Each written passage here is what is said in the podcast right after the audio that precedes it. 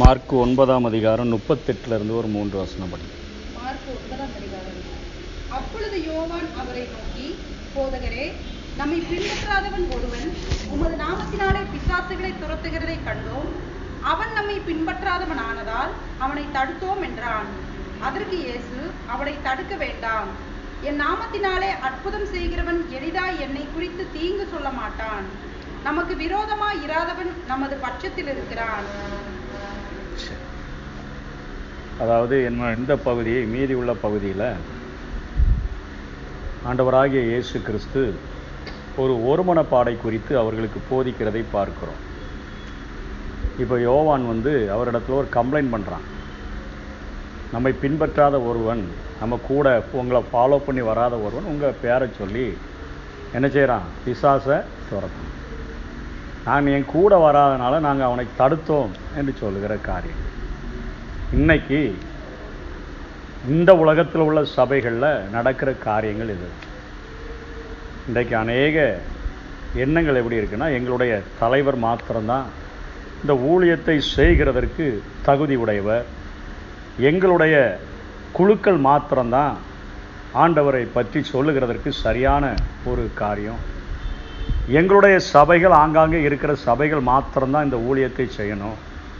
மற்றவன்லாம் என்ன ஊழியத்தை செய்கிறான் அப்படிங்கிற எண்ணங்கள் இன்றைக்கி தலை தூக்கி நிற்கிறதுனால தான் அநேக பிரிவினைகளை நம்ம பார்க்கும் என் ஆடை அவன் கொண்டு போயிட்டான் ஏன் இவர் ஆடை இவர் கொண்டு போயிட்டார். இதெல்லாம் பிரச்சனைகளுக்கு காரணம் என்னென்னா எங்கள் குழு எங்கள் தலைவர் நாங்கள் எங்கள் சபை தான் ஊழியத்தில் பிரதானம் டாப் லெவல் அப்படின்னு சொன்னால் அப்படி சொல்லுகிற எண்ணமுடைய காரியங்கள்.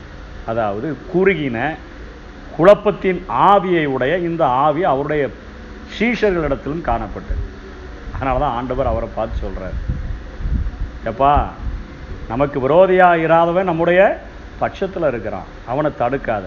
என்ன கொஞ்சம் ஆழமாக இதை புரிஞ்சுக்கணும்னு சொன்னால் என்னாகமும் புத்தகத்தில் பதினோராம் அதிகாரத்தில் இருபத்தி நாலுலேருந்து இருபத்தொம்போது வரையிலும் ஒரு சம்பவம் எழுதப்பட்டிருக்கு. என்னாகமும்? பதினோராவது அதிகாரம் இருபத்தி நாலுலேருந்து இருபத்தி ஒன்பது வரையும் படிங்க பாப். அப்பொழுது மோசே புறப்பட்டு கர்த்தருடைய வார்த்தைகளை ஜனங்களுக்கு சொல்லி கர்த்தருடைய வார்த்தைகளை ஜனங்களுக்கு சொல்லி ஜனங்களின் மூப்பரில் எழுபது பேரை கூட்டி எழுபது பேரை கூட்டியாச்சு இப்போ. இவர் மட்டும் தனியாக ஊழியம் ஃபாலோ பண்ணுறது கஷ்டமாக இருக்குன்னு இப்போ அவருக்கு உதவி செய்யும்படியா எழுபது பேரை கூட்டி கூடாரத்தை சுற்றிலும் அவர்களை நிறுத்தினார் கூடாரத்தை சுற்றி ஆசரிப்பு கூடாரத்தை சுற்றிலும் அவர்களை நிறுத்தினான் ஆ. கர்த்தர் மேகத்திலிருந்து இறங்கி அவனோட பேசி அவன் மேல என்ன ஆவியை வச்சிருந்தாரோ அதே ஆவியானவரை எழுபது பேருக்கு என்ன செஞ்சிட்டாரு? கொடுத்த அந்த ஆவியை அந்த எழுபது பேர்களுக்கும் கொடுத்தார். அந்த ஆவி அவர்கள் மேல் வந்து தங்கின மாத்திரத்தில். தீர்க்க தரிசனம் சொன்னார்கள். வேறு மனிதர்களாய் மாறிவிட்டார்கள். சாதாரணமான மனிதர்கள் தேவ ஆவியானவர் அவர்கள் மேலே இறங்கி வரும் பொழுது அசாதாரணமான மனிதர்களாய் மாறிவிட்டார்கள். இதெல்லாம் ஓகே. இதுக்கு கீழே ஒரு சம்பவம் நடக்குது. ஆ படிங்க. சொல்லி பின்பு ஓய்ந்தார்கள். ஓய்ந்தார்கள். அப்பொழுது இரண்டு பேர் அப்போ இரண்டு பேர் பாளையத்தில் இருந்து விட்டார்கள். பாளையத்தில் அவங்க பேர் எழுதியிருக்கான்னு அவங்க வரல. பாளையத்தில் இருந்துட்டாங்க. ஆசரிப்பு கூடாரத்தை சுற்றி நிற்கிற அந்த இடத்துக்கு வரல. ஆ. ஒருவன் பேர் எல்தாத். ஒரு பேர் எல்தாத். மற்றவன் பேர் மேதாத். மேதாத். ஆ. அவர்களும் பேர் வழியில் எழுதப்பட்டிருந்தது. அவங்களும் பேர் பட்டியலில் எழுதி வச்சிருக்காங்க. பேர் வழியில் பேர் பட்டியலில் அவங்களையும் சேர்த்து எழுதியிருக்கு. மூவ் பண்ணி எழுதியிருக்குது ஆ. கூடாரத்திற்கு போக புறப்படாதிருந்தார்கள். கூடாரத்துக்கு போகல. பாளையத்தில் இருந்துட்டாங்க. என்ன மூப்பர் பேர் எழுதியிருக்கிறார்? நம்ம போகணுமா அப்படின்னு வீட்டில் இருந்துட்டாங்க. என்ன காரியத்துக்காக இருந்தார்களோ தெரியாது. பாளையம் என்பது அவர்கள் தங்கியிருக்கிற ஸ்தலத்திலே இருந்து விட்டார்கள். ஆ. அவர்கள் மேலும் ஆவி வந்து தங்கின தங்கினதினால். அவர்கள் மேலேயும் ஆவி வந்து தங்கி கூடாரத்தை சுற்றி நிற்கிற எழுபது மேல மேலையும் இறங்கிருச்சு. வீட்டில் ரெண்டு பேர் புறப்பட்டே வரல. அவன் மேலேயும் ஆவியானவர் என்ன செஞ்சிட்டாரு? அதே மோசையின் மேலே இருந்த ஆவியானவர் அவன் மேலே இறங்கிட்டார். ஆ கீழே படிங்க. தொடர்ந்து படிங்க. அவர்கள் மேலும் ஆவி வந்து தங்கினதினால். பாளையத்தில் தீர்க்க தரிசனம் சொன்னார்கள். அவங்க வீட்டுட்டே கிடந்து தீர்க்க தரிசனம் சொல்லுகிறார்கள் ஒரு பிள்ளையாண்டான் ஓடி வந்து ஒரு பிள்ளையாண்டான் ஓடி வந்து எல்தாத்தும் மேதாத்தும் பாளையத்தில் தீர்க்க தரிசனம் சொல்லுகிறார்கள் என்று நீங்கெல்லாம் இங்க எல்லாம் சொல்லி ஓஞ்சி கிடக்கி அங்க ரெண்டு பேர் இப்பதான் தீர்க்க தரிசனம் சொல்ல ஆரம்பிச்சிருக்கான்னு ஒருத்தன் வந்து ஓடி வந்து சொல்றான் பிள்ளையாண்டான். அறிவித்தான். வாலிபரில் ஒருவனும் அவனுடைய ஊழியக்காரனும் யோசுவா பிரதியுத்தரமாக என் ஆண்டவனாகிய மோசேயே அவர்களை தடை பண்ண ரெண்டு பேரையும் பேச விடாதையும் தடை பண்ணும் என்றான். அதற்கு மோசே நீ தலைவனுக்காக வைராக்கியம் காட்டுறியோ. கர்த்தருடைய ஜனங்கள் எல்லாரும் தீர்க்க தரிசனம் சொல்லத்தக்கதாக என் ஆசை என்ன தெரியுமா? இந்த எழுபது பிளஸ் ரெண்டு இல்லை. இங்க இருக்கிற எல்லா ஜனங்களின் மேலும் தேவன் தன்னுடைய ஆவியை இறங்க பண்ணினால் நலமா இருக்கு. இந்த யோசுவா யார் தெரியுமா? யாரு? மோசைக்கு அடுத்த தலைவர். இவர் தான் ஆண்டவர் மோசையினோடு கூட நான் இருந்தது போல் உன் கூட இருப்ப அசிஸ்டன்ட் பாஸ்டராக இருக்கிறார். மோசைக்கு ஊழியக்காரர். இப்போ பாஸ்டர் இருக்கிறாரு மோசை இருக்கிறாரு. அவருக்கு பக்கத்தில் அசிஸ்டன்ட் பாஸ்டர் என்ன ஆலோசனை கொடுக்குறாரு? நீர் அவர்களை தடை பண்ணும். நீர் தான் ஊழியத்தை செய்யணும். நீர் தான் எளிமை நின்று பிரசங்கம் பண்ணணும். நீர் தான் கோலை ஓங்கி நீட்டணும். நீர் தான் ஓங்கி கண்மலையில் அடிக்கணும். நீர் தான் வேண்டுதல் செய்யணும். நீர்தான் ஆவியை பெற்றவர். உண்மை தவிர வேறு எவனும் இருக்கக்கூடாது. இப்போ எழுபது பேரை நீர் கொடுத்துருக்கிறீரா? எழுபது மேலே அதையும் வேணால் நான் ஏற்றுக்கொள்கிறேன் அசிஸ்டன்ட் பாஸ்டராகி நான் ஏற்றுக்கொள்கிறேன் ஆனால் ரெண்டு பேர் வீட்டில் கடந்து தீர்க்க தரிசனம் சொல்கிறானே அவனை நான் என்ன செய்ய மாட்டேன்? ஏற்றுக்கொள்ள மாட்டேன். அவனுக்கு தடை பண்ணும் மோசம் என்ன சொல்கிறாரு பார்த்தீங்களா எனக்காக இன்றைக்கி தலைவனுக்கும் ஸ்தாபனத்துக்கும் வைராக்கியம் பாராட்டுகிற விசுவாசிகளுக்கு எச்சரிப்பாக இந்த சத்தியங்கள் எழுதப்பட்டிருக்குது. எங்க ஆளு தான் உயர்ந்தவர்? அவர் தான் சூப்பர் ஆளு. சூப்பர் ஸ்டார் அவர் சொல்லி அவரை தூக்கி உயர்த்துகிறோம். எங்கள் சபையை போல சபை இந்த உலகத்திலே இல்லை என்று சொல்லுகிறோம். ஆண்டவருக்கு இது பிடிக்கிறதில்லை. அவருடைய நாமத்தை சொல்லுகிற எனக்கு விரோதியாயிராதவன் என் பட்சத்தில் கடைசி நாட்களில் இந்த பிரிவினை இருந்துச்சுன்னா பரிசுத்த ஆவியானவர் முன்மாரியை ஊற்றினது போல பின்மாரியை ஊற்றுங்கன்னா ஊற்றவே மாட்டார். எங்கே ஒரு மனமோ அங்கே தான் ஆவியானவர் இறங்கி வருவார் நூற்றி இருபது பேரும் ஒருமனப்பட்டு மேல் வீட்டறையில் கூடியிருந்த பொழுது அவர்கள் மேல் ஆவியானவர் இறங்கினார். இடம் அசையத்தக்கதாக இன்னைக்கு இறங்குகிற இப்படிப்பட்ட பிரிவினைகளோடு கூட இருந்து கொண்டு இறங்குகிற ஆவிகளில் சந்தேகம். ஒரு மனது எங்க ஆவியானவர் இருக்கிறாரோ அங்க ஒரு மனது கட்டாயம் வந்துடும் ஒரு மனம் வந்துடும் நீயும் சபதான் நீயும் மனவாட்டி தான் மனவாட்டிகள் அல்ல நீயும் மனவாட்டி தான் இந்த ஸ்தாபனத்துக்கு கீழே ஊழியம் செய்கிற நீயும் மனவாட்டி தான் அந்த ஸ்தாபனத்துக்கு கீழே வேலை செய்கிற நானும் மனவாட்டி தான் அந்த சபையின் கீழே இருக்கிற இந்த விசுவாசி நீயும் மனவாட்டி தான் நானும். எக்கால சத்தம் ஊதும்போது உனக்கும் கேட்கும் எனக்கும் கேட்கும். நீ அந்த சபையாக இருந்தா என்ன இந்த சபையாக இருந்தா என்ன? நம்ம எல்லாரையும் கிறிஸ்து இயேசு தன்னுடைய சொந்த இரத்தத்தினாலே சம்பாதித்த சபை. அவருடைய சொந்த இரத்தத்தினால தான் சபையை சம்பாதித்திருக்கிறார். ஏன் ஜப வான் ஜப இல்லை? எல்லாம் கிறிஸ்துவின் சபை.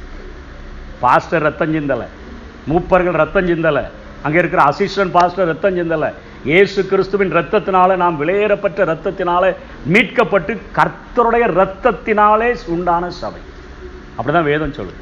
அவருடைய தன்னுடைய சொந்த ரத்தத்தினாலே சம்பாதித்த சபையில் பிரிவினைகள் இருக்கக்கூடாது என்பதில் ஆண்டவர் என்ன செய்கிறார் அவ்வளோ வைராக்கியப்படைவரார் நம்ம தான் போட்டு ஒட்டவே மாட்டேங்கிறான் அங்கேருந்து அவர் வாராருன்னா இவன் இப்படி திரும்பிட்டு போயிடுறான்.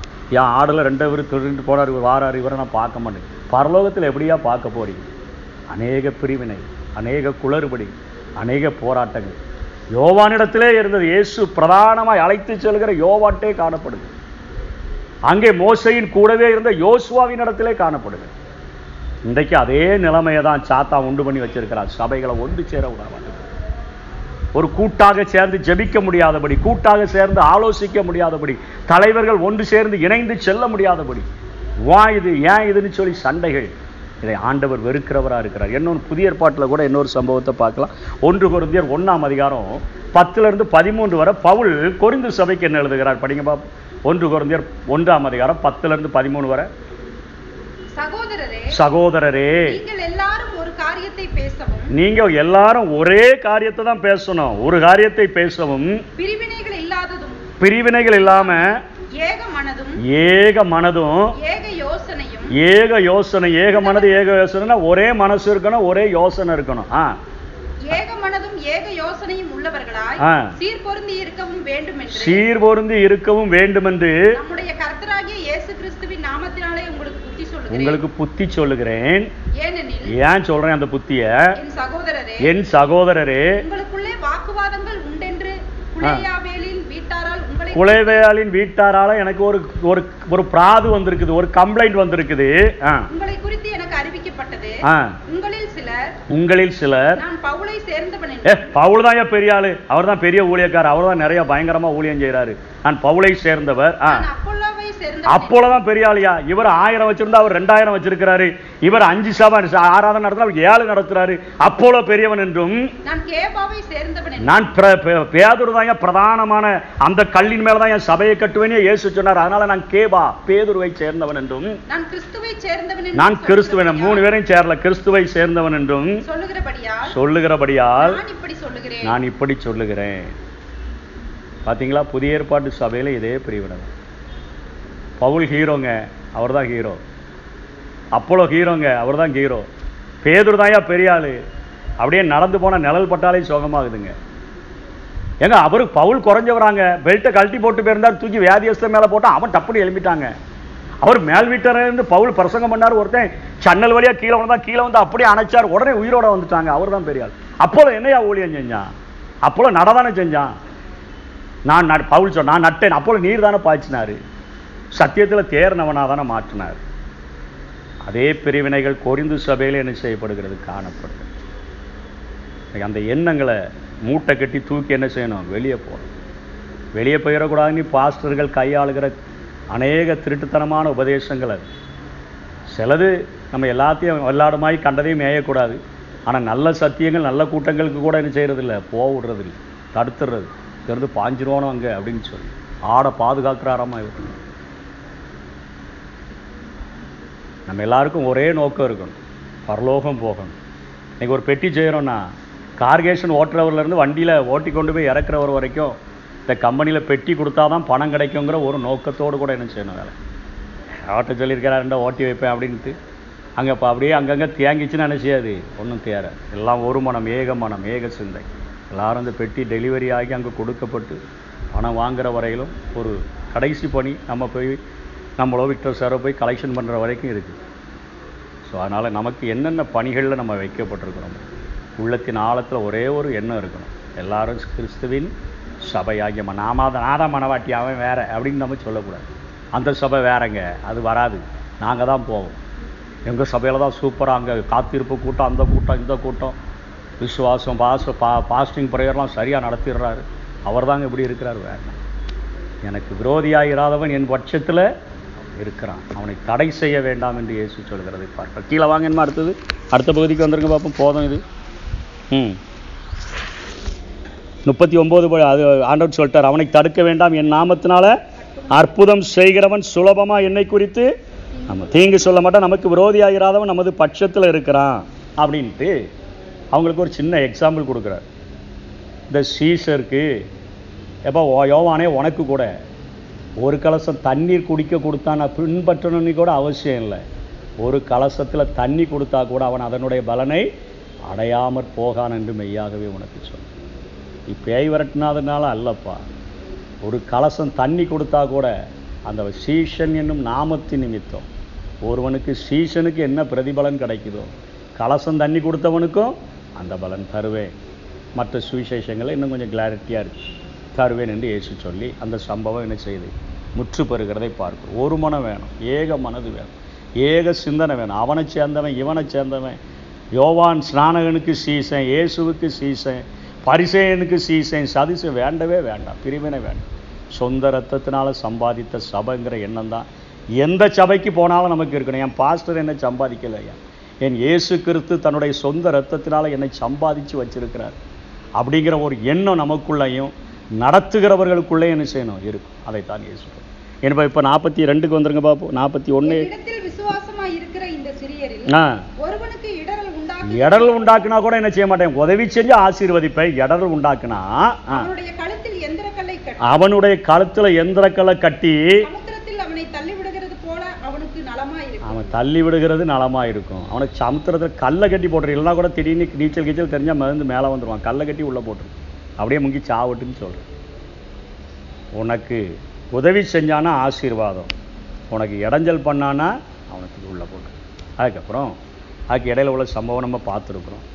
அதை சுருக்கமாக சொல்கிறேன் நரக அக்கினியின் வேதனையை விட ஒரு மனிதன் தன்னுடைய கையை வெட்டி தூக்கி தூர போட்டு வாழ்கிறது அந்த வேதனை சுலபமாக இருக்குன்னு சொல்கிறேன் உன் கை உனக்கு இடரல் உண்டாக்கினால் அதை தரித்து போடு. ரெண்டு கை உடையவனாய் நீ வந்து நரகத்துக்கு போகிறதை பார்க்கிலும் ஒரு கை அதுக்காக நம்ம வெட்டி போட்டாப்போ ஒருத்தருக்கும் கையே இருக்காது. எல்லாம் மொட்டை கையாக தான் அணையணும் எல்லாம் அவ்வளோ சேட்டை பண்ணியிருக்கிறோம் நம்மலாம் நம்ம நான் பார்க்குறதுக்கு தான் பெரிய ஆளாக தெரியும். அதே போல் உன் கால் உனக்கு இடர் உண்டாக்கினால் என்ன செய்? வெட்டி போட்டுரு. ஒரு காலை வெட்டி போட்டால் இன்னொரு காலம் தவுந்து தவுண்டாவது போயிடுவோம் நம்ம. அதே போல் உன் கண் இடரல் உண்டாக்கினால் என்ன செய்? பிடுங்கி போட்டுரு. இன்னொரு கண் அங்கே தான் இருக்குது அதை வச்சும் பார்க்க தான் செய்வோம். நொல்ல கண்ணை வச்சே பார்க்குற ஆளுக்கு. அப்போது கண்ணு காது காலு கண்ணு இவைகளை பிடுங்கி போட்டால் ஒரு சரீரத்தில் எவ்வளோ வேணும் ஒரு காலில் முள்ளு குத்துறா கூட ஐயோ! அப்படின்னு கத்திடணும். ஒரு லேசாக ரத்தம் வந்தாலே வலி தாங்க முடியறதில்ல. அடிபட்டுருச்சுன்னா நமக்கு அவ்வளோ வேதனை உண்டாகும். அந்த வேதனையை பார்க்கிலும் பல மடங்கு வேதனை. அங்கே அக்கினி அவியாமலும் புழு சாகாமலும் கெகனா அவர்களுக்கு ஹெகனாங்கிறத உபயோக- அவங்களுக்கு தெரியும். எருசலேமின் பின்பாக. அப்படியே குப்பை மேடாக கிடக்கும். அந்த குப்பை மேடை சொல்கிறார் அதே போல தான் அங்கே அக்னி பரலோகத்தில் எரிஞ்சுக்கிட்டே இருக்கும். அங்கே இருக்கிற புழு அக்னியில் நினச்சி அது சாகாது உன் சரீரமும் சாகாது உன்னை உயிரோட கூட எழுப்பி எங்கே கொண்டு தூக்கி போட்டுருவேன்? அங்கே கொண்டு போட்டுருவேன் நீ கையை இழக்கிற வேதனையை விட காதலில் இழக்கிற வேதனையை விட கண்ணை இழக்கிற வேதனையை விட பல கோடி மடங்கு அந்த வேதனை மிகவும் பெரியதாக இருக்கும் என்கிற கருத்தை ரெண்டாவதாக அவர்களுக்கு என்ன செய்கிறாரு எடுத்து சொல்லுகிறது. அதனால் பரலோக ராஜ்யம் போகிறதுக்கு என்ன செய்யப்பா? பிரயாசப்படுற. அவனை தடுத்துறட்டா இவனை தடுத்துறட்டா அவனை நிறுத்திரட்டா இவனை நிறுத்திரட்டா அவன் அதை செய்கிறான் இவன் உன்னை ஆண்டவர் நியாய தீர்ப்பு செய்கிறதுக்கு அழைக்கல. உன்னை சாட்சியாக அழைத்திருக்கிறான் நீங்கள் உலகமெங்கும் போ. சகல ஜாதிகளையும் சீஷராக்கி பிதா குமாரன் பரிசுத்த ஆவி நாமத்தினால அவர்களுக்கு ஞான ஸ்நானம் கொடு. சாட்சி சாட்சி சொல்லுபடியா? என் வாழ்க்கை மற்றவர்களுக்கு சாட்சியாக மாறட்டும் ஆண்டவரேன்னு சொல்லி தான் இந்த உலகத்தில் வாழும்படியாக நம்ம நியாய தீர்ப்பு அழகாச்சு அவன் சரியில்லை இவன் சரியில்லை அவன் சரியில்லை. எப்போ பேசுகிறாலும் இதே தான். இவைகளை ஆண்டவர் வெறுக்கிற ஒரு ஆண்டவராக இருக்கு. லேசாக ஊரில் எடுக்குன்னு இப்படி சொரிஞ்சானா என்ன செய்ய ஆரம்பிச்சிடும் சொரிஞ்சிக்கிட்டே இருக்கணும் அப்புறம் ரத்தம் வந்துடும் இதை தான் நம்ம செஞ்சுக்கிட்டு இருக்கோம். அது வேண்டான்னு ஆண்டவர் சொல்லும் சரி அதுக்கு கீழே உள்ளது. நாற்பத்தி எட்டு ஒம்பது ஐம்பது மட்டும் படிங்க. சின்ன ஒரு அஞ்சு நிமிஷம் படிச்சு அங்கே அவர்கள் புழு சாவாமலும் ஆ. அக்கினி அவியாமலும் இருக்கும். எந்த பழியும் உப்பினால் உப்பிடப்படுவது போல. எந்த பலியும் உப்பினால் உப்பிடப்படுவது போல எந்த மனுஷனும் அக்கினியினால் உப்பிடப்படுவான். எந்த மனுஷனும் அக்னியினால் உப்பிடப்படுவான். என்னையா இது? புதுசா இருக்கு. இப்போ நமக்கு ஒரு அழகான பழமொழி எழுதியிருக்கிறாங்க. உப்பில்லாத பண்டம் குப்பையிலே. உப்பு போடாமல் என்ன செய்யறதில்ல? சாப்பிட முடியறதில்ல. உப்பு கம்மியாக இருந்தால் கூட சீ அப்படிங்க இப்போ சில நேரம் உப்பு வியாதிலாம் வந்துட்டுனா உப்பு போடாமல் சாப்பிட சொன்னால் எப்படி இருக்கும்? நரக வேதனையாக இருக்கும் பேசாமல் சாப்பிடணுமா வேண்டாமான்னு. உப்பில்லாத பண்டம் குப்பை ஆண்டவருக்கு செலுத்தப்படுகிற தகன பலியிலையும் உப்பு சேர்க்காம ஆண்டவர் என்ன செய்யறதில்ல? அதை பழி செலுத்த விடுகிறதில்ல. லேவியராகமம் ஒரு வசனம் மட்டும் படிச்சிடலாமே. ரெண்டாம் அதிகாரம் பதிமூணு படிங்க பார்ப்போம் லேவியராகமம். ரெண்டாம் அதிகாரம் பதிமூணு படிங்க அவன் மறுநாளிலும் ம் வெளியே போன போது லேவியராகமம் ரெண்டு பதிமூணா? அப்படியா? மாற்றி எழுதிட்ட நாட்டு இருக்கேன்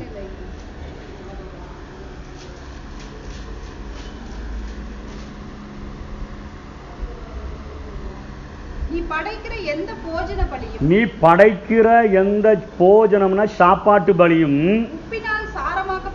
உப்பு போடு அப்படின்னு சொல்றாரு. உப்பினால சாரமாக்குறனா உப்பு சேர்த்துரு அப்படின்னு சொல்றாரு ஆ உன் தேவனுடைய உடன்படிக்கையின் உப்பை உன் தேவனுடைய உடன்படிக்கையின் உப்பை குறைய விடாமல் குறைய விடாம ஆ. நீ படைக்கிற எல்லாவற்றையோட என்னதை படையங்க? உப்பை படைங்க நம்ம எல்லாத்துக்கும் கா டீ சா இனிப்புகளுக்கு தான் உப்பு போடுறது இல்லை இல்லையா? மற்ற எல்லாத்துக்கும் சாப்பிட்ற எல்லாத்துக்கும் உப்பு போட்டு ஆண்டவர் போஜன பலிகள் எல்லாவற்றிற்கும் என்ன செய்ய சொல்றாரு? உப்பை சேர்த்து தான் போட்டு பலி செலுத்தணும் பலியிடணும். உப்பு உப்பை சேர்க்கணும் அப்படின்னு சொல்றாரு. இசைக்கில் நாற்பத்தி மூணு இருபத்தி நாலில் நானே சொல்லிடுறேன். ஒரு பழுதற்ற இளங்காலையை கர்த்தருடைய சந்நிதியில் பலியிடுவாயாக. ஆசாரியர்கள் அவைகளின் மேலே உப்பு தூவி அவைகளை கர்த்தருக்கு தகன பலியாக இடக்கடவர்கள். உப்பு இல்லாமல் எந்த ஒரு பலியையும் என்ன செய்யக்கூடாது? செலுத்தக்கூடாது. இப்போ இனிமே திரும்ப இந்த வசனம் படிங்க? நாற்பத்தெட்டு படிங்க. இங்கே மத்தேயுக்கு வந்துருங்க. மத்தேயு மத்தேயில் இப்போ மார்க்கு மார்க்கில் இல்லை இல்லை நாற்பத்தி ஒம்பது படிங்க. உப்பினால் உப்பிடப்படுவது போல. எந்த பலியும் உப்பினால் உப்பிடப்படுவது போல எந்த மனுஷனும் அக்கினியினால் உப்பிடப்படுவான். அக்கினினால உப்பிடப்படும். அக்கினி. ரெண்டு அக்கினி நம்மளை ஒப்பிடும். ரெண்டு அக்கினி. ஒரு அக்கினி நம்ம இந்த பூமியிலேயே வாழ்கிறோம் பார்த்தீங்களா? இந்த பூமியிலே வாழும் பொழுது நம்ம பரிசுத்தமாக இருக்கிறோமா? நம்ம கிரியைகள் சரியாக இருக்குதா? அப்படின்னு சொல்லி ஆண்டவர் சோதிக்கிறதற்கு சோதனை என்கிற ஒரு அக்னியை நம்ம மேலே என்ன செய்கிறாரு அனுப்புகிறதாய் பார்க்கும் சகரியா புத்தகத்தில் பார்த்தோம். ஒரு வெள்ளியை புடமிடுகிறதற்கு நல்லா அப்படியே பயங்கரமாக ஹீட் ஆக்கின அந்த சூளைக்குள்ளே வெள்ளியை உட்கார வச்சு அது பியூர் ஆகிற வரையிலும் பக்கத்தில் உட்காந்து என்ன செய்கிறார் விட்டுட்டு போகலை. உருகி பூத போயிடும் அப்படியே அந்த பக்குவம் அடைகிற வரையிலும் இருந்து பார்ப்பது போல. ஒவ்வொரு மனிதனுடைய வாழ்க்கையை சோதனை என்கிற அக்னினால் ஆண்டவர் என்ன செய்கிறார்? புடமிட்டு பார்க்கிறார்.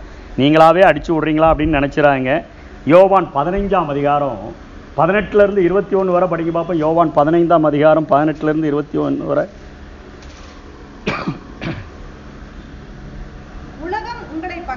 உலகம் உங்களை பகைத்தால் அது உங்களை பகைக்கிறதற்கு முன்னமே என்னை பகைத்ததென்று என்னை அறியுங்கள். பகைத்தது என்று அறியுங்கள். நீங்கள் உலகத்தாராய் இருந்தால் நீங்க உலகத்தாரா இருந்தா உலகம் தன்னுடையவைகளை சிநேகித்திருக்கும். நீங்கள் உலகத்தாரா இராதபடியினாலும் நான் உங்களை உலகத்திலிருந்து தெரிந்து கொண்டபடினாலும் உலகம் உங்களை பகைக்கிறது.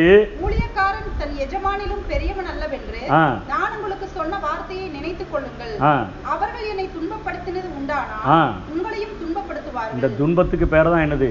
அக்கினி. அழிந்து போகிற பொன் பேதர் அழகா சொல்லுவார். அதெல்லாம் படிச்ச நேரம். அழிந்து போகிற பொன் அக்கினினாலே சோதிக்கப்படும். அதே போல உங்கள் விசுவாசமும் அக்கினினால சோதிக்கப்படும்.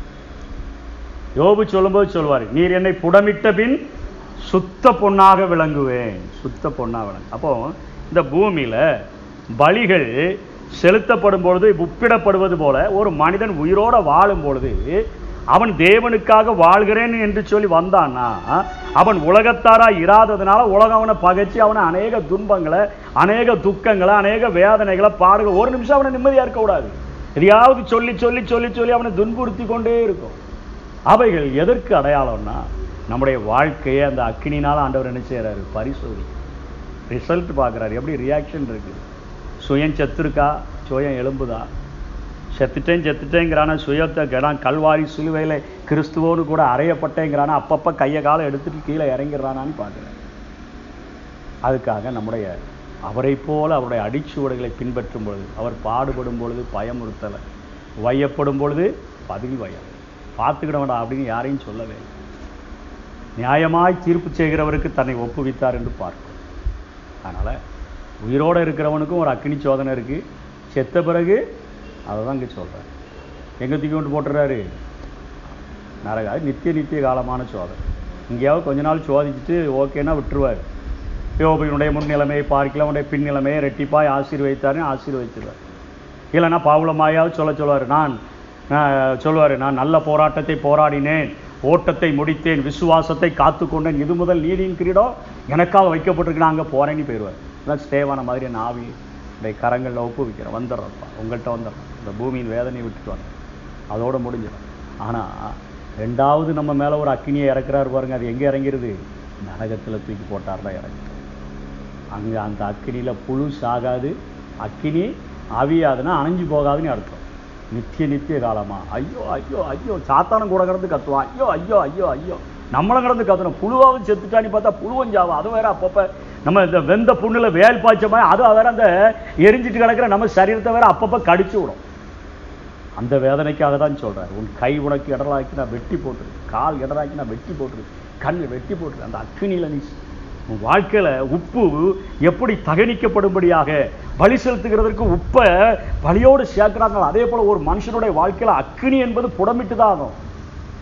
நான் பரிசுத்தமாக வந்துட்டேன் எனக்கு சோதனை இல்லைன்னு சொல்லவே முடியாது. ஆண்டவருக்காய் வாழ வந்துட்டேன்னா அவனுக்கும் ஒரு புடமிடுதல் இந்த பூமியில் இருக்குது பொன்னையா பொன்னா விளங்க பண்ணும்படியாக நம்முடைய வாழ்க்கையில் இருக்கிற களிம்புகளை நீக்கி நம்மை நீதிபுரம் சத்திய நகரம்னு நம்மை மாற்றும்படியாக நம்மை புடம்பிடுகிற ஒரு அக்னியும் இருக்குது. அதுக்கு விட்டு கொடுத்தா தப்பிச்சிருவோம். அதெல்லாம் எங்களுக்கு வேண்டாங்க. நாங்கள் உலகத்தை நல்லா அனுபவிக்க பிறந்திருக்கிறோம்னு பார்த்தோன்னு சொன்னால் நித்திய நித்திய காலமான ஒரு அழிவு அந்த சரீரத்தை என்ன செய்யும்? புடமிடும். ரெண்டு விதமான அக்கினியானது. நிச்சயமாக புடமிடும் சொல்லி கடைசி வசனம் படிங்க ஜோம் பண்ணி முடிச்சிடும்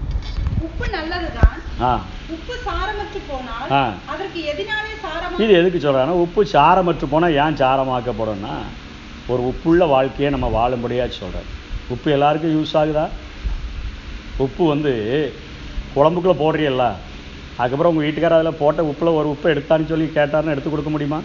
தன்னையே மாய்த்து தன்னுடைய சுவையை சாப்பிடுகிற எல்லாருக்கும் என்ன செய்யலாம் யோவான் எரிந்து பிரகாசிக்கிற விளக்காயிரம் நம்மை அழித்து ஒரு மெழுகுவர்த்தி எப்படி தன்னை அழித்தாலும் அப்படியே அழித்து கொண்டே அது என்ன செய்யுது பிரகாசத்தை தன்னை கொளுத்தினவனுக்கு கொடுத்துட்டு அதே போல தான் ஆண்டவருடைய பிள்ளைகள் மற்றவர்களுக்கு பிரயோஜனம் உள்ளவர்களாக பயனுள்ளவர்களாக உதவி செய்கிறவர்களாக என்ன செய்யணும்? வாழ. அப்படி இல்லைன்னா நீ எதுக்கு வாழ்ந்து? நீ வெளியே கொட்டப்படுறதுக்கும் மனுஷன் உன்னை போட்டு மிதிக்கிறதுக்கும் போதும் கிறிஸ்தவனி பேரை வச்சு போட்டு ஏன் இப்படி வாழ்கிற ஒரு பைசாவுக்கு பிரயோஜனம் இல்லாமல் ஏன் வாழ்கிறான்னு நீ? ஒருத்தன் கேட்டு விடாதபடி மற்றவர்களுக்கு பிரயோஜனம் உள்ள வாழ்க்கை நாம் வாழ வேண்டும் என்று சொல்கிறார். சமாதானம் உள்ளவர்களாய் இருங்கள் எல்லாத்தையும் கூடுமானால் எல்லாவற்றோடும் எல்லாரோடும் சமாதானம் ஓயாமல் சண்டை போட்டே கிடக்காது. சமாதானம் இருப்பதற்கு கற்றுக்கொள் என்று இந்த சுவிசேஷத்தின் இந்த அதிகாரத்தை மார்க்கென்னு செய்கிறார். இயேசுவின் போதனையோடு கூட முடிக்கிறார்.